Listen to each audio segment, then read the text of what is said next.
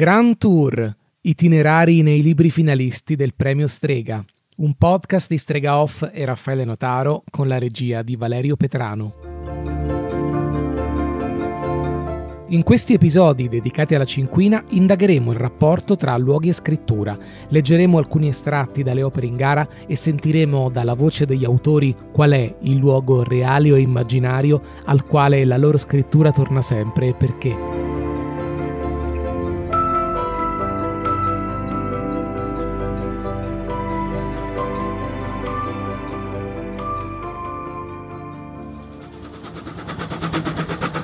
La nostra mongolfiera letteraria si è messa in viaggio alla ricerca delle storie. Siamo partiti dai luoghi protagonisti dei romanzi della cinquina e abbiamo seguito le tracce lasciate dalle parole. Perché quando non possiamo scoprire terre lontane, iniziamo a esplorare i luoghi della prossimità.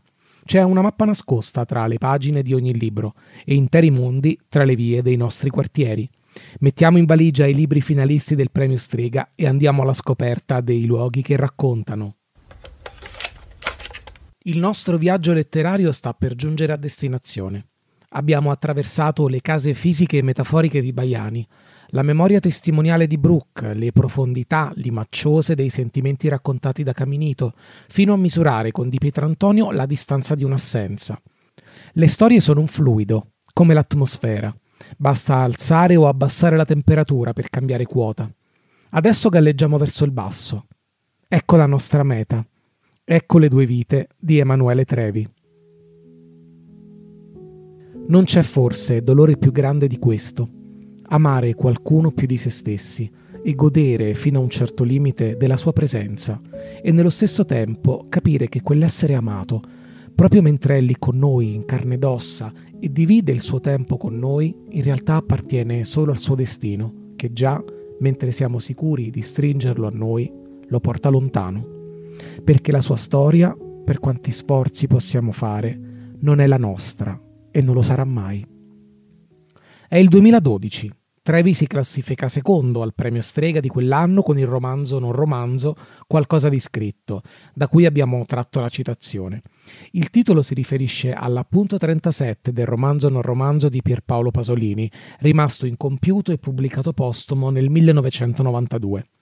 Di fronte al tentativo di decodificare petrolio, Emanuele Trevi segnava anche la sua distante presenza dalla vita di ogni altro da sé. E quanto sia doloroso prendere atto che noi non siamo chi amiamo, o meglio, che chi amiamo non ci appartiene. Due vite, edito da Neri Pozza Editore, racconta l'amicizia profonda e intima dello scrittore con due amici più cari, Rocco Carbone, scrittore morto tragicamente nel 2008 a causa di un incidente stradale, e Pia Pera, saggista, traduttrice e scrittrice, scomparsa nel 2016 dopo una dolorosa convivenza con la SLA. Nell'ultimo lavoro dello scrittore romano vibra il tentativo di chiamare indietro gli scomparsi, capacità che solo la scrittura sembra portare a così alto compimento. La scrittura di Trevi infatti ci dice che il ricordo ha bisogno di una struttura, architravi, balaustre, montanti, rimorsi, non detti, frasi lasciate a metà, litigate immaginarie, rancori. Qualcosa di scritto usciva in un momento molto preciso della vita di Trevi. La sua pubblicazione avviene quattro anni dopo la morte di Carbone e anticipa di quattro anni quella di Pia Pera. Equidistanze, simmetrie. Queste considerazioni retrospettive suggeriscono significati nascosti. Trevi scriveva che la storia di chi amiamo, per quanti sforzi si facciano, non sarà mai la nostra.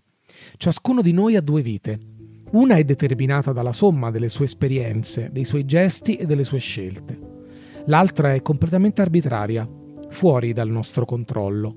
È la vita pensata dagli altri, quelli che guardano e ci giudicano, quelli che ci amano o ci detestano, quelli che ci hanno visto crescere o ci hanno incontrati da poco. Al loro sguardo non possiamo sottrarci e quella nostra seconda vita, per quanto poco abbia a che fare con noi, è la verità che noi siamo per gli altri.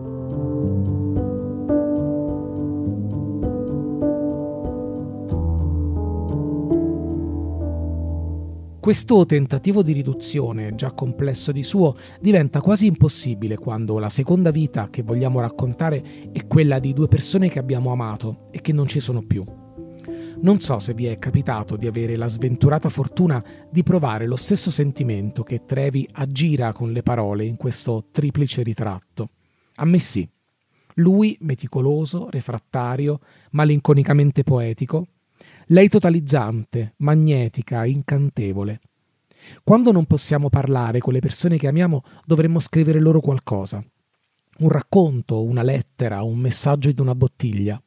È questo il consiglio che Trevi ci lascia in questo libro così personale eppure così aperto verso l'esterno. Dietro ogni rievocazione della vita scomparsa emerge chiaramente la terza vita del romanzo. E pur con tutte le cautele del caso, quando non riusciamo a parlare di noi, basta illuminare quell'arco vitale in cui abbiamo fatto parte della storia degli altri. Ci sembra di rivederci anche quando non parliamo di noi. Ci sembra di essere a casa anche quando qualcun altro parla di sé. Esiste sicuramente un paradosso tra la nostra volontà di resuscitare chi amiamo tra le pagine di un libro e l'impossibilità di restituire, se non parzialmente, la verità della sua esistenza. In questa soglia c'è il mistero dell'approssimazione, che in questo caso non vuol dire mancanza di accuratezza, ma descrive un avvicinamento graduale. Lo scambio e il dialogo che la morte e il tempo hanno interrotto, la letteratura risana, restituisce. Per Trevi la scrittura stessa è un percorso iniziatico, un lavoro di autotrasformazione di sé, valido tanto per lo scrittore quanto per il lettore. Ci permette di scoprire verità che non sapevamo di desiderare e conoscere cose che avevamo dentro ma che non ci eravamo mai detti. Questo accade perché l'opera deve possedere qualcosa di corporeo e organico, secondo Trevi, deve spingere sempre un po' più oltre la possibilità dei singoli. Dove si trova questa possibilità se non in una vita che si rifrange come un prisma, in una storia che si espande con le parole degli altri, nei ricordi che ci vengono a cercare attraverso il tempo solo per dirci che il posto migliore del mondo è insieme a te. Ma lasciamo che il romanzo di Trevi ci indichi l'itinerario più adatto per continuare questo viaggio. Quando ho conosciuto Rocco nell'inverno del 1983 era arrivato a Roma da poco tempo. A quei tempi abitava in un collegio di preti i cordiali e tolleranti padri silvestrini, che accoglievano molti fuori sede, lasciandoli sostanzialmente liberi di fare quello che volevano, in un vecchissimo, fatiscente e labirintico palazzo di via Santo Stefano del Cacco, all'incirca a metà strada fra Piazza della Pigna e la Minerva era ed è ancora uno di quei posti di Roma sui quali il tempo si stende come una muffa, qualcosa di addirittura palpabile e dotato di un odore particolare.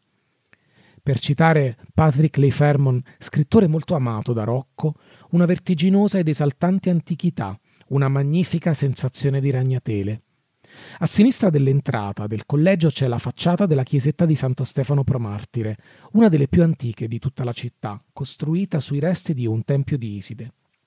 Quella era stata da sempre una zona di culti ed effigi egiziane. Anche lo stranissimo cacco che dà il nome alla strada viene da Macaco o Macacco, come era stata ribattezzata dal popolino una statua eretta al dio Tot, inventore della scrittura e protettore degli scribi, a volte rappresentato con la testa di scimmia, altre volte di ibis. Anche conoscendo poco quei dintorni, all'imbocco della stradina c'è un punto di riferimento inconfondibile, un grande piede di marmo infilato in un sandalo, relitto di una statua colossale di qualche imperatore, che sembra uscito direttamente da un quadro di De Chirico. Per salire fino alla camera di Rocco bisognava affrontare una specie di buia scala a chiocciola. Non c'era nessun tipo di sorveglianza. Assieme ai silvestrini e ai loro giovani ospiti si diceva che vivessero in quell'edificio carico di anni innumerevoli fantasmi, non cattivi, semmai colpevoli dei soliti dispetti dei fantasmi romani. La stanza di Rocco, ordinatissima e già embrionalmente simile a tutte le case abitate in seguito, godeva di una vista spettacolare sul mare dei tetti di quel ventre di Roma. La cupola del Pantheon e il campanile di Sant'Ivo la Sapienza si fronteggiavano come due astronavi di pianeti nemici pronte a sferrare l'estremo attacco. In quella zona del centro, dominata dall'immensa mole del collegio romano, anche durante le sere d'estate, quando le folle di perditempo invadono le strade, regna un silenzio antico e le ombre, quasi fossero cariche dell'umidità di fiumi e laghi sotterranei, sembrano dotate di una consistenza maggiore che altrove. Anche quest'anno Operazione Strega interroga l'immane lavoro di raccolta dati sul premio per raggiungere mete insolite e portarci dove non siamo ancora stati.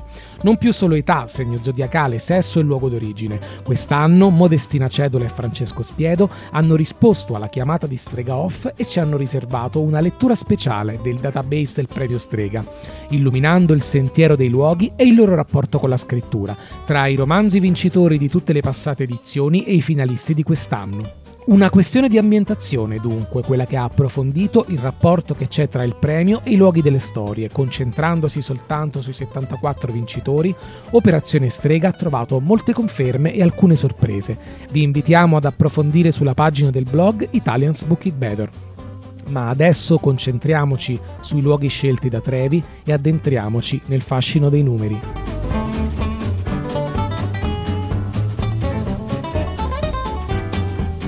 Due vite di Trevi è un romanzo ambientato nella memoria. I luoghi nei quali si intrecciano le vite di Rocco Carbone e Pia Pera è la vita di Trevi stesso, o meglio, la memoria che l'autore conserva dei ricordi. I luoghi fisici sono delle coordinate che servono soltanto per mettere ordine nei ricordi, fornire una linea temporale agli eventi, ma restano sullo sfondo, sfocati.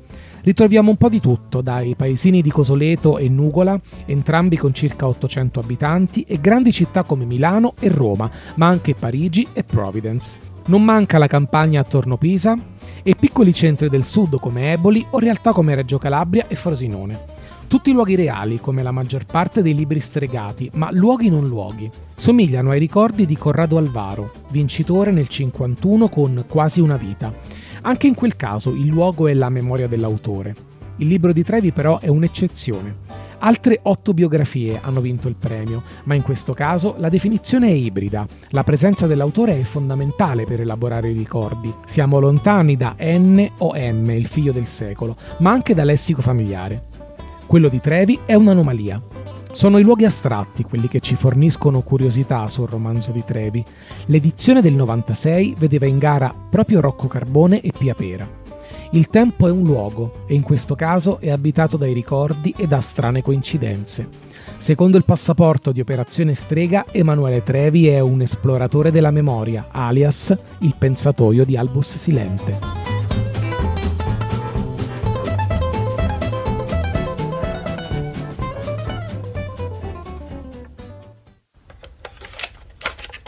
Il tempo è ciò che ti porta via le cose che ami, anche se credo che esista uno spazio-tempo ulteriore dove le cose continuano a esistere e accadere, anche se sono materialmente svanite. Ha detto Emanuele Trevi in un'intervista. Può darsi che questo spazio-tempo, questo luogo metafisico, sia la letteratura? A leggere due vite sembrerebbe di sì. Qui Trevi racconta e rievoca l'esistenza di due persone amate che sono materialmente svanite, ma che non di meno continuano a esistere. Nella memoria, sulle pagine, nelle parole, nell'olivo fronzuto e in buona salute, piantato in ricordo di Rocco, a pochi passi dal luogo in cui lo scrittore aveva perso la vita, in un incidente stradale. Nelle sale del Museo d'Orsay a Parigi, dove Emanuele, Rocco e Pia avevano visto insieme il quadro di Courbet, L'origine del mondo. Nelle piante tanto amate da Pia, come dice Trevi, e se lei non poteva più curarsi di lui, era il giardino adesso a prendersi cura di lei. La scrittura di Trevi torna spesso a insistere sui luoghi. Onnipresente è Roma, non soltanto scenario di vite e di incontri, ma talvolta presenza tanto materica da sembrare quasi uno dei personaggi del libro, di questo come di altri dell'autore. Sono molti i luoghi romani nominati e descritti da Trevi, dal collegio dei padri silvestrini in cui abitava Rocco al suo arrivo a Roma, alle catacombe di Santa Susanna, esplorate da Emanuele e Pia e piene di venerabili simboli dell'anima e della salvezza, gli appartamenti a Monti e Monteverde di Rocco, le serate e i pomeriggi trascorsi a Trastevere, dal bar Gelo Cremeria in Piazza della Pigna in cui ubriacarsi di Campari al biondo Tevere di Pasoliniana memoria. Ma non c'è soltanto Roma. Il libro è ricco di luoghi ed è percorso da un continuo senso di movimento, il movimento della vita che inesorabile va avanti inseguendo il tempo, così come i viaggi intorno al mondo di Pia e quelli in autostrada di Rocco ed Emanuele, tra Roma e la Calabria. La stessa morte di Rocco avviene in un movimento, un movimento violento verso l'esterno, verso l'infinito, che sembra in parallelo e antitesi alla morte di Pia Pera, che vediamo invece consumarsi, ripiegarsi verso l'interno, diventare immateriale fino a fondersi in un tutt'uno con quel giardino che aveva tanto amato e curato luogo per eccellenza in cui movimento e stasi si fondono in un unico macroorganismo. Allora chiediamolo direttamente a Emanuele Trevi se esiste un luogo reale o immaginario al quale la sua scrittura torna sempre e perché.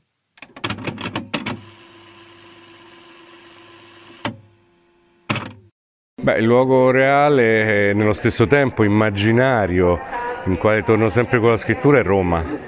Il motivo è che mh, io lavoro sul tempo, ma il tempo è una categoria filosofica, non si vede, quindi Roma mi rende visibile il tempo, è lo spazio del tempo, è quello che mi interessa. E, e, certo ci sono altri, ho scritto un libro su Bali, un libro sull'India meridionale, mi piace anche sempre in quest'ultimo c'è Milano, c'è la campagna lucchese, però l'epicentro della coscienza per me è Roma.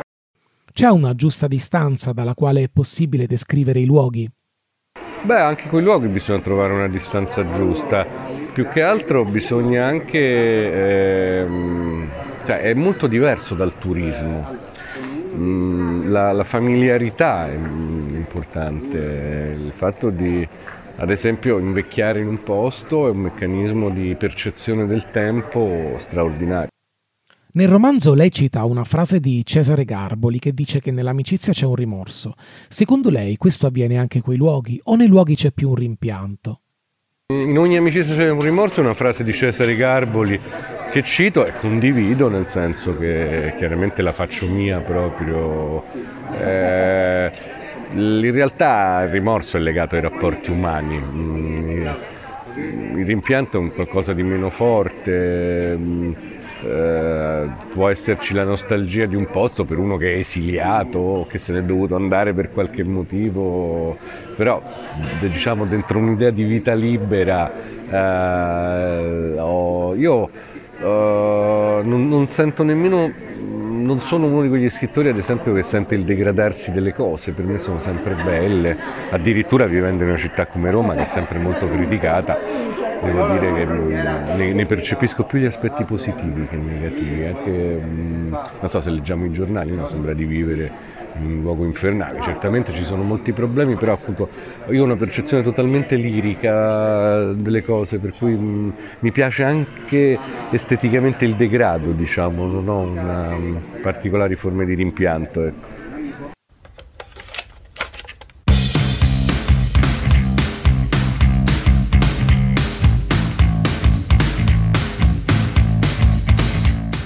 Il nostro Grand Tour tra gli itinerari dei libri finalisti del premio Strega ha tagliato il traguardo. Non ci resta che scoprire il libro vincitore di questa edizione.